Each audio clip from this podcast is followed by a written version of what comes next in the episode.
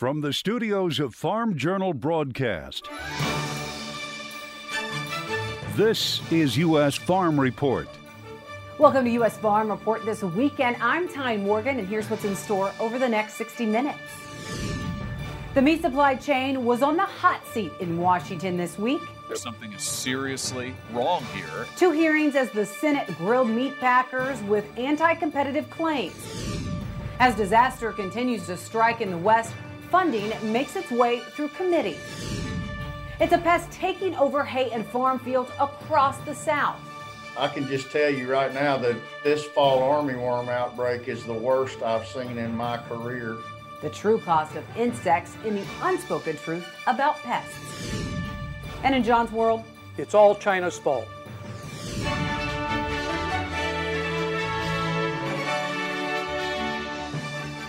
Now for the news, the meatpacking industry in the hot seat on Capitol Hill this week as senators took turns asking questions of producers and the meat industry itself about what many see as a lack of competition in the industry. This hearing happened before the Senate Judiciary Committee called Beefing Up Competition examining America's food supply chain. Republican Senator Chuck Grassley of Iowa voiced his concerns about what he says are big companies that wield much of the control in the livestock processing industry. It is taking six days worth of processing to get five days worth of cattle harvested and processed. So, in a sense, our teams are working six days a week, virtually every week right now, to work through five days worth of harvest, our cattle that are harvested. We can out we can out harvest but we can't get them processed. We're going to have much more from this hearing coming up in our Farm Journal reports. EPA says it's moving forward with its effort to create what it calls a durable waters of the U.S. rule. And in order to do so, it's reverting back to the pre Obama era rule to use as a foundation. Now, EPA says starting in August, it will engage with stakeholders to get input on how the rule should read. EPA says that will happen with public meetings, and groups will have a chance to submit suggestions verbally and through written input. For more details on the planned meetings, including dates and times, visit agweb.com. Well, the Senate is also starting work on a nearly $1 trillion national infrastructure package. The vote to start the process coming quickly earlier this week after President Biden and a bipartisan group of senators reached an agreement on a key part of the plan. The legislation focuses on funding for roads, bridges, and broadband. Now, here are some of the key areas slated for funding. 110 billion in new funds for roads, bridges, and major projects, 73 billion for the electric grid, 66 billion for rail, and 65 billion for broadband. Clinton Griffiths spoke with the transportation secretary about the plan, and he calls the agreement a very big moment for the White House as well as America thousands of the bridges that are in poor condition in this country. They're in rural areas where, uh, for something like an emergency vehicle, to say nothing of, of shipments, if that bridge or road goes out, that's got serious consequences for families and communities. It's part of why I'm proud to see over $100 billion for roads, bridges, and major projects, and the biggest dedicated investment in bridges since the Eisenhower era when the interstate system was set up in the first place. The White House says the funding for the plan will come partially from unspent emergency relief funds, targeted corporate user fees fees, as well as tax enforcement on cryptocurrencies. But the process ahead could take days in the Senate, and it's not clear if enough senators will eventually support that final passage. Well, a big announcement from Bayer this week about the future of its Roundup and related products. The company saying it will replace its glyphosate based products sold in the U.S. residential lawn and garden market with new formulations that's starting in 2023. The announcement coming as Bayer works to close the door on litigation regarding Roundup. Roundup has been in the subject of more than 125,000 lawsuits brought by users who claim the weed killer caused their cancers. Bayer now setting aside an additional $4.5 billion to cover potential future claims from plaintiffs. It's also awaiting a decision from the Supreme Court that will decide the path to closure of the lawsuits. The company says the move is being made exclusively to manage the litigation risk and not out of safety concerns. Bayer has continued to say glyphosate is safe when used according to the label. The decision will not affect its products for the ag industry. And the battle over African swine fever appears far from over after another country is reporting cases of the virus. USDA confirming the disease in the Dominican Republic. It says it was found in samples from pig via cooperative surveillance program. As a result, The Department of Homeland Security's Customs and Border Protection says it is, quote, increasing inspections of flights from the Dominican Republic to ensure travelers do not bring prohibited products into the U.S. USDA says it has offered additional testing support and will consult to the country. It has offered similar help to Haiti, which shares a border with the Dominican Republic. Well, Congress is starting the process to help farmers and ranchers impacted by drought and heat this year. The House Ag Committee passing a reformed WHIP Plus Ag Disaster Bill. It authorizes up to $8.5 billion for eligible 2020 and 2021 disasters. Now, it would cover losses caused by drought, high winds, excessive heat, as well as polar vortexes. It would also cover power outages, losses to wine grapes impacted by smoke, and allow direct payments to sugar and dairy cooperatives for losses. That includes milk dumping that affect an entire co op. Now, payment caps would generally be limited to $250,000 per person. Farm Journal Washington analyst Jim Wiesemeyer saying the measure is expected to be linked to a must pass bill later this year. Speaking of drought, USDA says only 9% of the spring wheat crop is rated good to excellent across the country. 66% is rated poor to very poor. The last time spring wheat conditions were this low was back in 1988. Well, a break from the excessive heat is on tap for some portions of the country, while others could continue to bake. We'll break it all down for you in the forecast next.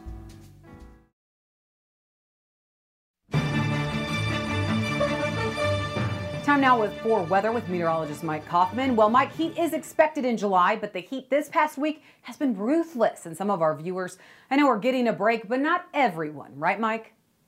Good morning to you, Tyne. Yeah, you're right. The Great Lakes in the Northeast, especially, are seeing big time relief from the heat. Uh, other places surrounding it are seeing a little bit, as we'll get to coming up. Still very dry. Root zone moisture has uh, actually dried off a little bit over the last week, unfortunately over parts of the northern plains. It hasn't uh, looked quite as wet, even though it's still very wet for the southern Mississippi Valley, even central sections and parts of the Great Lakes, but those uh, areas have dried off slightly in the latest one. You can see the dry areas from Pennsylvania through New England, and then, of course, the west, except for Arizona and New Mexico, which some areas have turned pretty wet, and that's showing up in the drought monitor. It's not as red as it has been for basically the last six months over uh, most of New Mexico and Arizona. Still lots of red, though, so that means extreme to a, a exceptional drought for much of the Intermountain West into the California area parts of the northern Rockies as well. But we have seen some pockets uh, improving and uh, a little bit of that in the northern plains and also the Pacific Northwest. So we'll be keeping an eye on that for you, but that's really not as bad as I could have seen it becoming this year. I will admit, I was a little worried about it spreading farther to the east than it has, and it's actually shrunk up and pushed back west in some places. So the jet stream, look at this big trough. My goodness, as we head into August here, we're going to see some really cool air for the Great Lakes in the Northeast. Very comfortable air, obviously, and some of that stretches all the way down into the southeastern portions of the country, but the ridge remains right through the Rockies. Uh, our model is trying to show a trough out west there, trying to come into the Pacific Northwest. We'll see if it makes it or not. Either way, look at that almost polar vortex look to the northern portions of the uh, Canada, as you can see there. But obviously, it's August. We don't have to worry about that. But that's got some cool air with it, and that may be sending some more as we head into the uh, middle of the month. And in fact, it's trying to as we head toward next weekend. Taking a look at the uh, week, uh, day by day, spotty shower, scattered showers and thunderstorms along the stationary front in the southeast. A little bit of rain shower activity in the northeast. Hit and miss afternoon stuff in the west. Other than that, this is cool to mild air dominating most of the northeast quadrant of the country. By Wednesday, then, there's just not a lot of moisture around this week. We're not going to see as much rain as we've seen recently. Scattered thunderstorms in the southeast and the southwest, and that kind of continues as we head into a Friday, a weak system coming through the northern portions of the Rockies, though, as you can see. So, August temperatures, I'm going above normal. Most of the plains, most of the west, northeast, below normal southern Mississippi. Mississippi Valley, below normal for central to southern Mississippi Valley for September, but warm other than that around it. And look at October. Looks like a pretty warm October, except near normal in the southeast. Precipitation, Gulf Coast, East Coast, above normal, below normal, unfortunately, in those areas that are already dry. Tyne. Well, all that heat Could it impact crop production this year? We'll talk about it in our marketing roundtables next.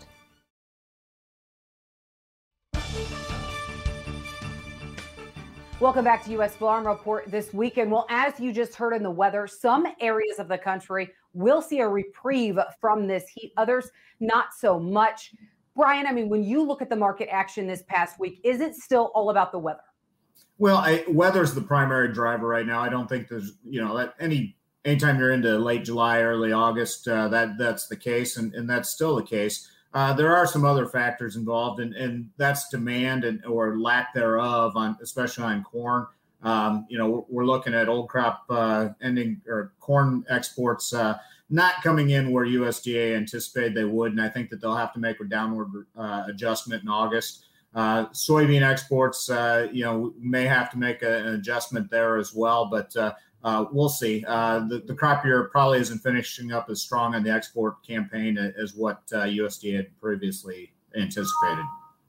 Yeah, Drew, on Thursday, we saw some cancellations from China when it comes to corn, yet we still were able to post some green in the morning on Thursday. So, how were we able to trump kind of some some bad news when it came to exports, as Brian alluded to? Sure. Yeah. If if you look at uh, the overall structure of the market right now, I think that uh, everybody is focused on the weather, right? And, and uh, most um, most models are pointing towards a ridge in uh, the beginning of August. Now I know it cools off here for the next five seven days across the Midwest, but but really that focal point is is weather, and it is on that that ridge that they're calling for. It's just a matter of where it kind of pans out and where it moves over the next um, you know uh, seven to, to ten days, really.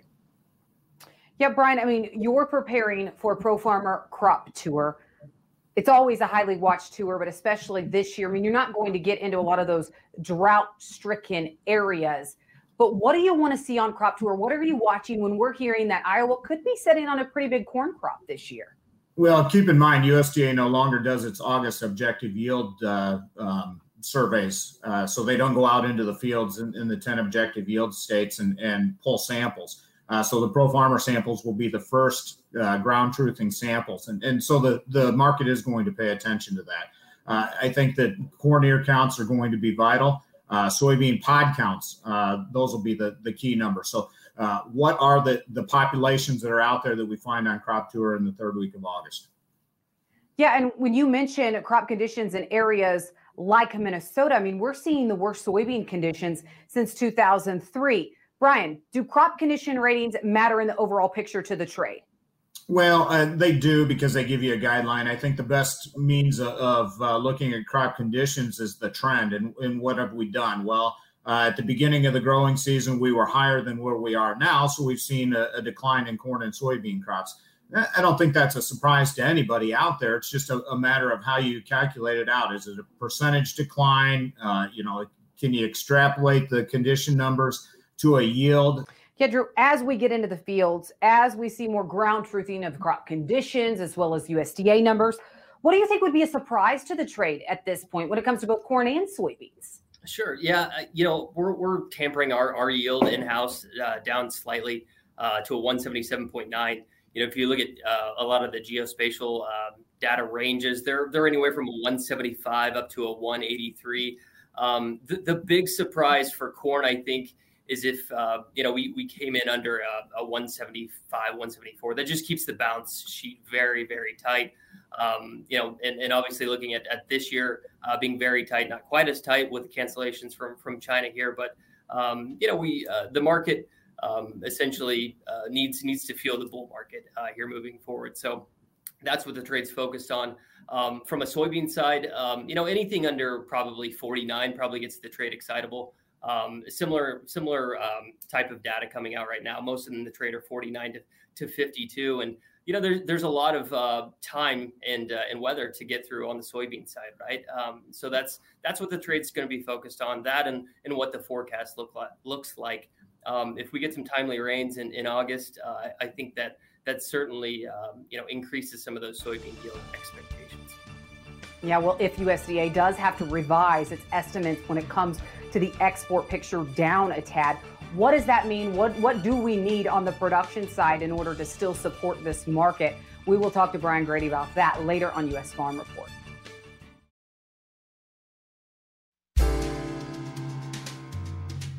Well, U.S. and Chinese diplomats met face to face with the high level talks wrapping up earlier this week. The talks were tense, with China describing the relationship as in a stalemate.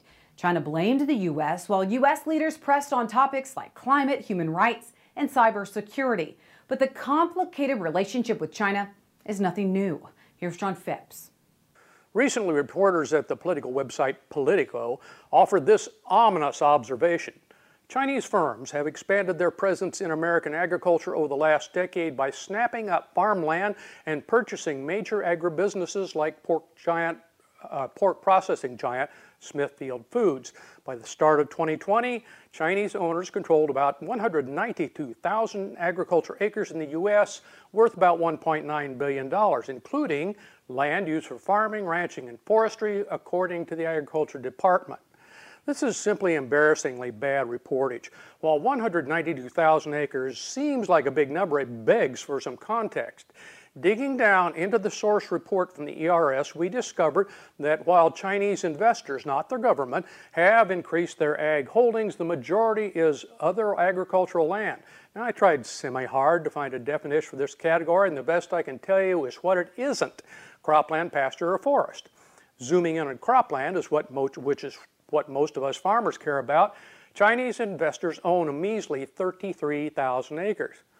But how about those Canadians, eh? Or compare China to Germany. Chinese owned cropland numbers are roughly similar to Denmark, and I don't see Congress obsessed about a Viking raid. Foreign ownership of U.S. farmland, especially cropland, is trivial, and the Chinese ownership share of that foreign ownership is even more trivial. To be sure, when the Chinese investors bought Smithfield Foods, the largest American meatpacking company, eyebrows were raised. But the check didn't bounce and shareholders seemed satisfied. Ask Warriors to name any other agribusiness bought by the Chinese. The xenophobic fears of Chinese economic invasion in agriculture are unsupported by evidence. The congressional hysteria is merely another facet of what I think will become a steady drumbeat of anti-China rhetoric. Don't get me wrong. I find little to admire in Chinese government, although under Hu Jintao's leadership before President Xi, rapid Chinese uh, economic progress was kind of helping to counter the growing authoritarianism we see today. It has since become a more corrupt and oppressive regime. That said, I have considerable respect for the Chinese people who have gone from essentially no economy to a U.S. rival in my lifetime, despite their government. Chinese investors haven't stolen American agriculture. China is just becoming our go to excuse for all our problems. Anti China rhetoric sounds like what you say when the other team is a lot better than you anticipated. Thanks, John, and I'm sure many of you have thoughts on that. You can email your thoughts to John Phipps. That's mailbag at usfarmreport.com. All right, when we come back, Machinery Pete, he has tractor tales this week. That happens in just two minutes.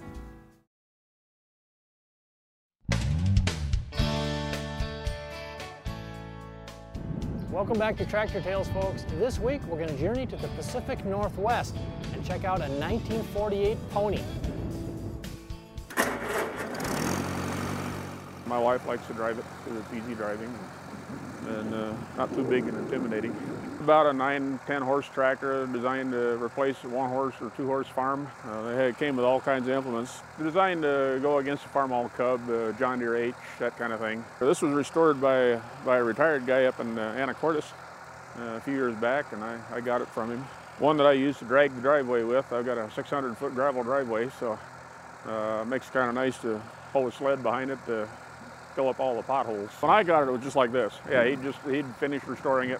Uh, I've done a few things to clean up some of the stuff he didn't do quite right, and uh, there's a few things left to go. For example, I don't know if you can see on camera, but the uh, air intake onto the carburetor. Uh, if you look under your friendly kitchen sink, you're going to find that same piece of pipe. So I need to find the real McCoy for that. Uh, however, what that pipe looks pretty good the way it is, so I'm, I'm not in panic mode to find the, the correct one. Or these are the kind of things that wind up in the back of somebody's garage or somebody's barn and they forget they've got it. I don't have any appliances for it. Uh, I mean, it's got the setup for the cultivators and stuff like that. I wouldn't mind having some when I show tractors. I kind of like to show them with something on them so that people can see, you know, well, when they ask, what does a tractor do? You can say, well, right there, that's what it does. Well, two hearings this week, both focused on the meat supply chain, but this time, two of the four major meatpacking companies testified, and senators, they held nothing back. We'll show you the exchange next. U.S. Farm Report is produced and distributed by Farm Journal Broadcast.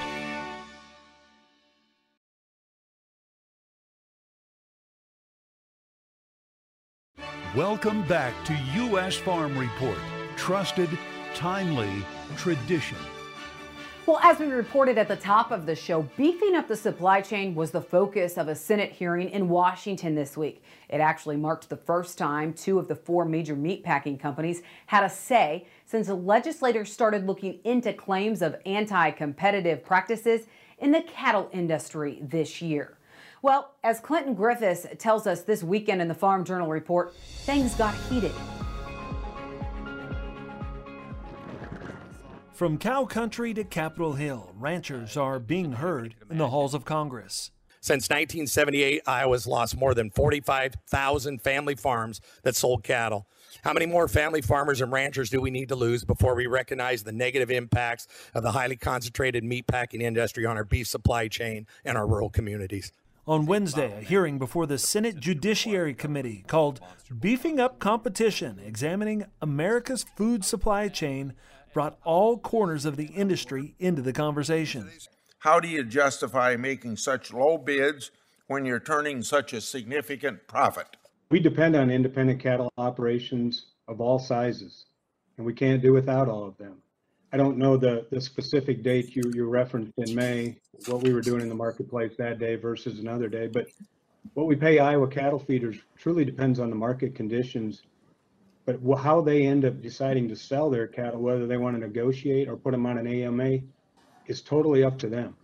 The hearing, including representatives from JBS USA and Tyson Foods, it follows a June hearing in front of the Senate Ag Committee. At that time, leaders got input from cattle producers and industry groups about the supply chain, including consolidation and questions about transparency, but no one from the meatpacking sector took part.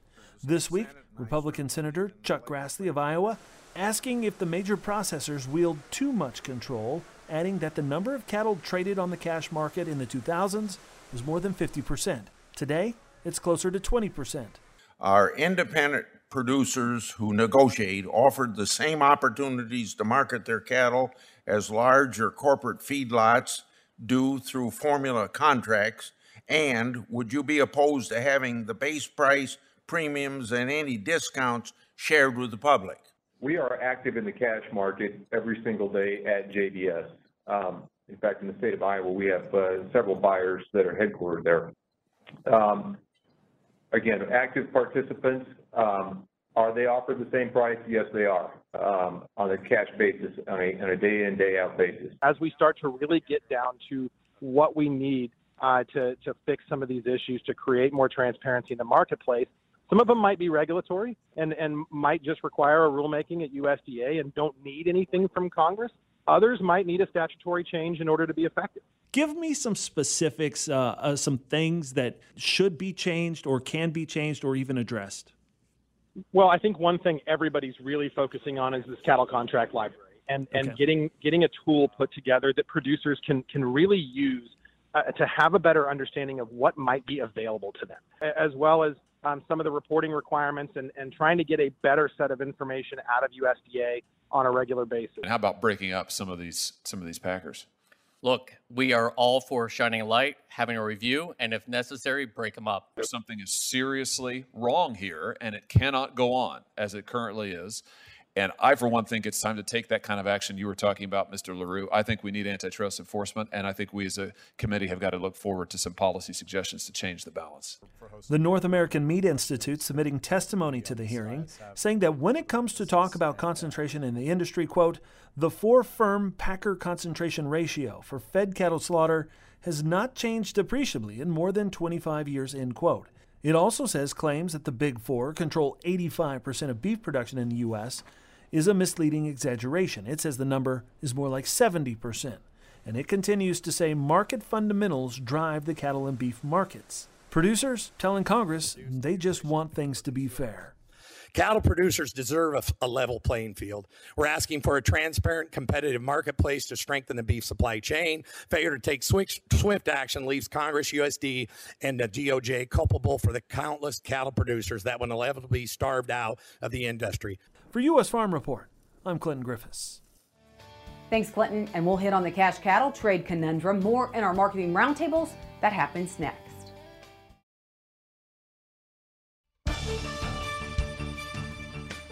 Back now with Brian Grete and Drew Moore. Brian, it was about this time last year that commodity prices took a turn. Once we we had the WASDE report in August, we had the derecho that just did some devastating damage in states like Iowa.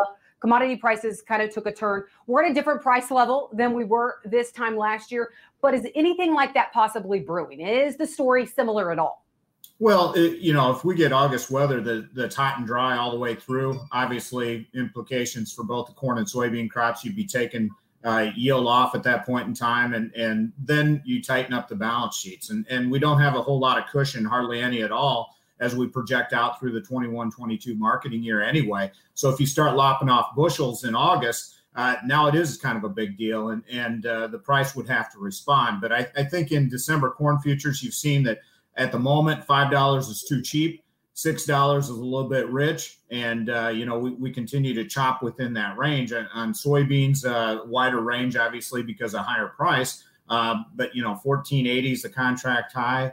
Uh, November futures, that that's probably the top end mark for now, unless we get some sort of a weather event. And then on the downside, uh, you know, anything under like thirteen dollars is probably just too cheap at that point in time.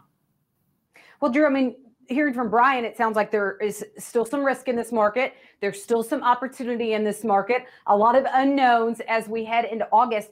How does a farmer right now, as we look at, at harvest, as we look at some of these new crop bushels starting to come in, how does a farmer manage risk right now? Yeah, that's that's a fantastic question, and, and a question we actually get uh, about every day, right? Um, if depending on if you have new crop sales on the books um, or even old crop, uh, but but but certainly you know the, the focal point is is is the new crop right And this fall's harvest. And if you don't have any sales on the books certainly would advise to get some some sales on the books. Um, you know if you're uncovered on uh, on some other bushels certainly would look at uh, buying some put options if you look at implied volatility over the last week it's uh, decreased significantly so if you're going to buy any type of options uh, it looks a lot better today than it did um, at the beginning uh, of this week um, and then, you know, th- really an, another big question that, that we're getting as well is is what do I do for for uh, uh, fall of 2022? And, and, you know, that's that's kind of a, an odd question for this time of the year. But if you look at input costs um, for next fall or fall of 2022, they're they're about 70% higher year on year, depending on your geography. And so we want to look at some type of risk strategy, you know, whether it's buying puts or, or you know, executing a, a small increment of sales for next year, just to defend some of that um, that risk that we see on the the input side. Brian, this week, Capitol Hill cattle prices definitely on center stage in one of the hearings. Two of the four major meat packers were testifying. One of the senators pressed them on cash cattle markets. So there's a lot on the cattle side. And then on the pork side here, you know, we have the confirmation of ASF in the Dominican Republic. What type of you know obstacles or opportunities will we see with these livestock markets when we have these factors really moving right now well ad- addressing the asf first uh, african swine fever uh, the closer it gets to the united states the, the more alarmed I, I, think the market becomes we saw the limit down performance uh, this past wednesday in, in october futures uh, on that news and and you know the, market just gets skittish and, and i think that at the elevated prices we're at right now while there may be more upside uh, there, there's definite downside risk. On the cattle side of things, uh, you know, it, has been a struggle in the cash market, and, and that's what all the, the hearings are about right now.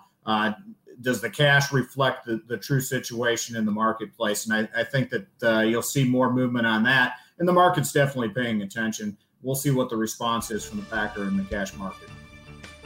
Drew and Brian, thank you so much for joining us this weekend for U.S. Farm Report. Well, we talked about grasshoppers invading fields. You've probably seen the pictures on social media. Well, in Arkansas, it's fall army worms that's demolishing some crops. We'll tell you about it when we come back on U.S. Farm Report.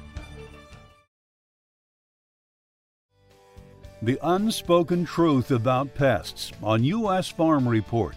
Brought to you by Agrisure Traits. Combine the power of Agrisure Duracade plus Agrisure Viptera trait stacks to control 16 yield damaging above and below ground pests.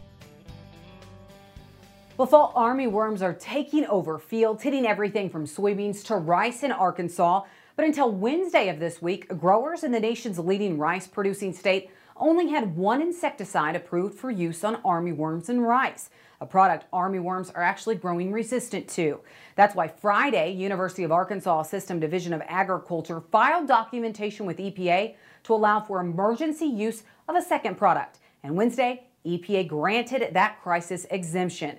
But entomologists say the outbreak has already cost growers millions of dollars in losses. And this weekend, we cover the true costs of pests as we wrap up our series on the unspoken truth about pests.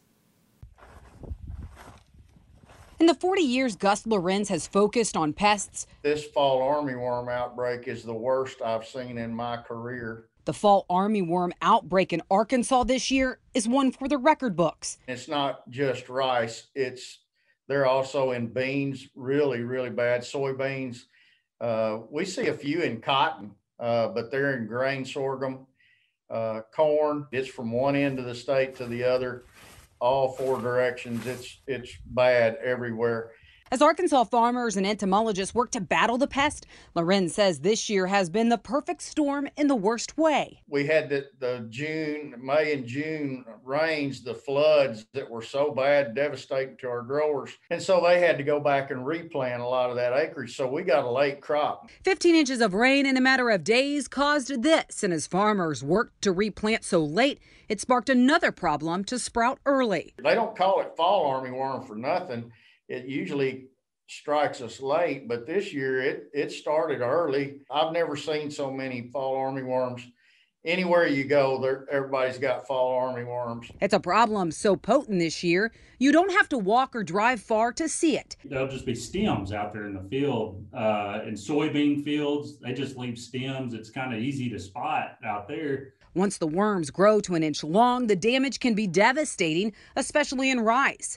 When you get around at green ring and you start looking, you getting around 20% defoliation, it can cost you anywhere from 15 to even up to 50% yield loss. What can be even more detrimental is how the pest delays maturity. So if they eat it down and it has to grow back, it can delay maturity by up to 30 days. And that's the difference in making a crop a lot of times and not. And in soybeans, the surge in armyworm infestation can cause crop loss costs to add up quickly. In soybeans, you know, vegetative stage soybeans, you know, yield losses a lot of times on late planted stuff, you know, range up to about 30, 35% yield loss from defoliation on those small soybeans.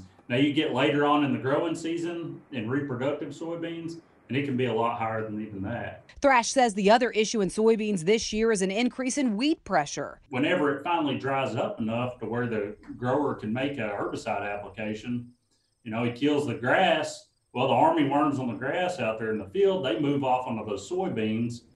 And a lot of times those worms are already pretty good size. And that's when they do 90% of what they're going to eat in their whole lifetime is those last couple of instars. So they'll just eat them down to stems. As farmers in Arkansas battle an army of worms, it's an issue Lorenz says could be coming for the Midwest next. I think the folks up in the Midwest, you know, northern Missouri and up in Indiana and Illinois, I think they'll all get a little taste of this fall armyworm before it's over with.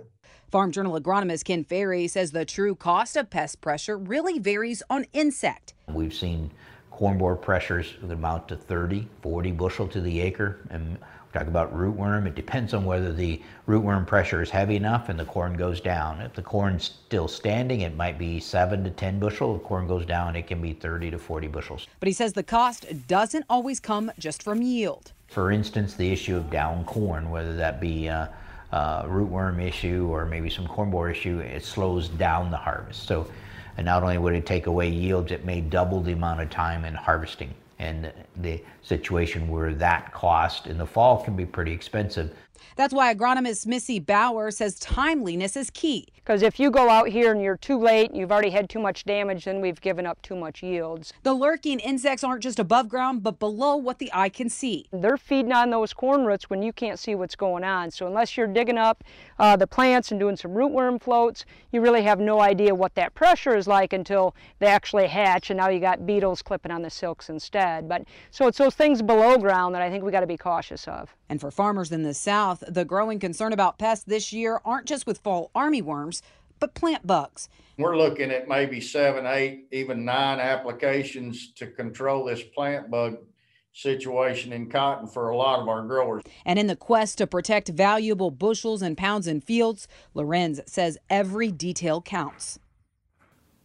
Now, entomologists say there are things you can do to help control pests from a production standpoint. That includes planting early and tightening row width. But that's not always practical or possible. All right, up next, the egg debate continues. More thoughts about eggs.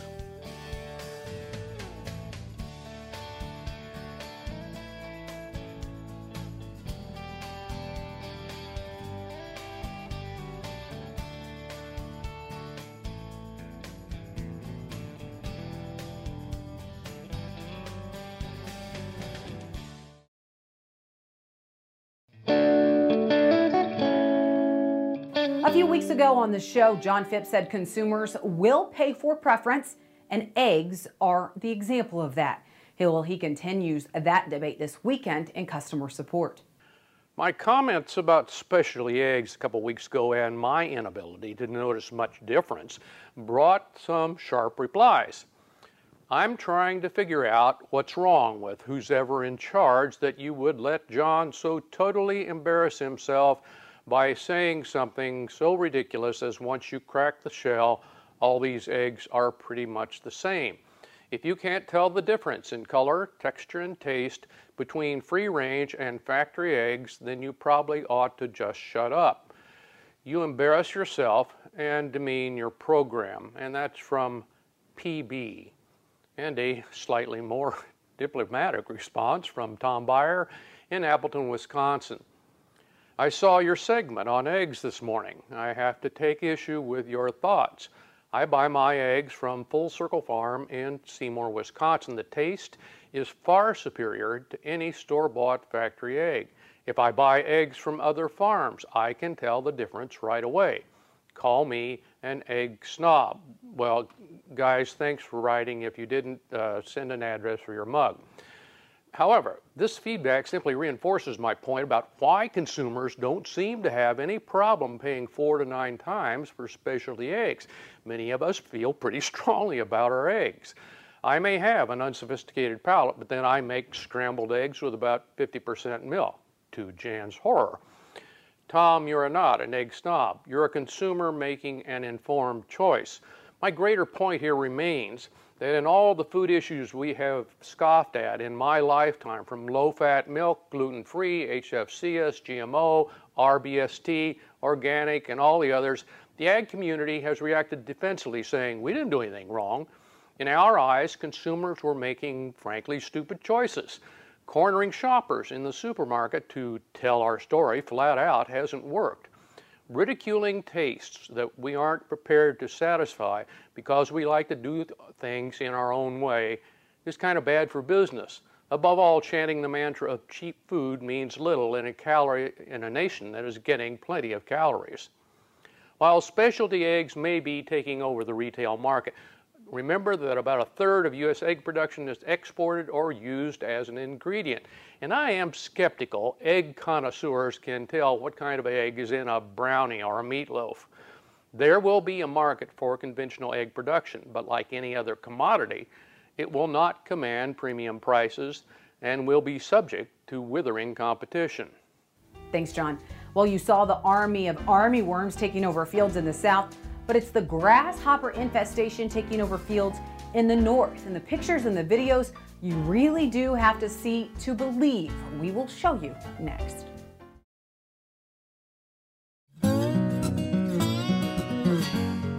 Well, as we showed you on the show earlier this month, it's a scene you may see out of a movie. Grasshoppers are thriving this year in the north. Why? Well, the hot and dry weather, it's creating a breeding ground. Take a look at this video from our affiliate KFYR in North Dakota. The grasshoppers are destroying and damaging pasture grasses as well as crops. You can see where my barley field is. I have 300 acres of barley and of hay bed barley, and all you can see is, I mean, it's it's they have eaten it to the ground. There is nothing left. Now, in a normal year, the rancher told KFYR he'd get 1,500 to 3,000 bales on a 1,000 acre field. This year, with the drought, the heat, and now grasshoppers, he's getting just 53. And North Dakota state experts say the worst may not be over, as grasshopper feeding really doesn't peak until August. Wow, those pictures, unbelievable. All right, that does it for the show this weekend. Thank you so much for watching. Be sure to tune in next week as we work to build on our tradition. Have a great weekend, everyone.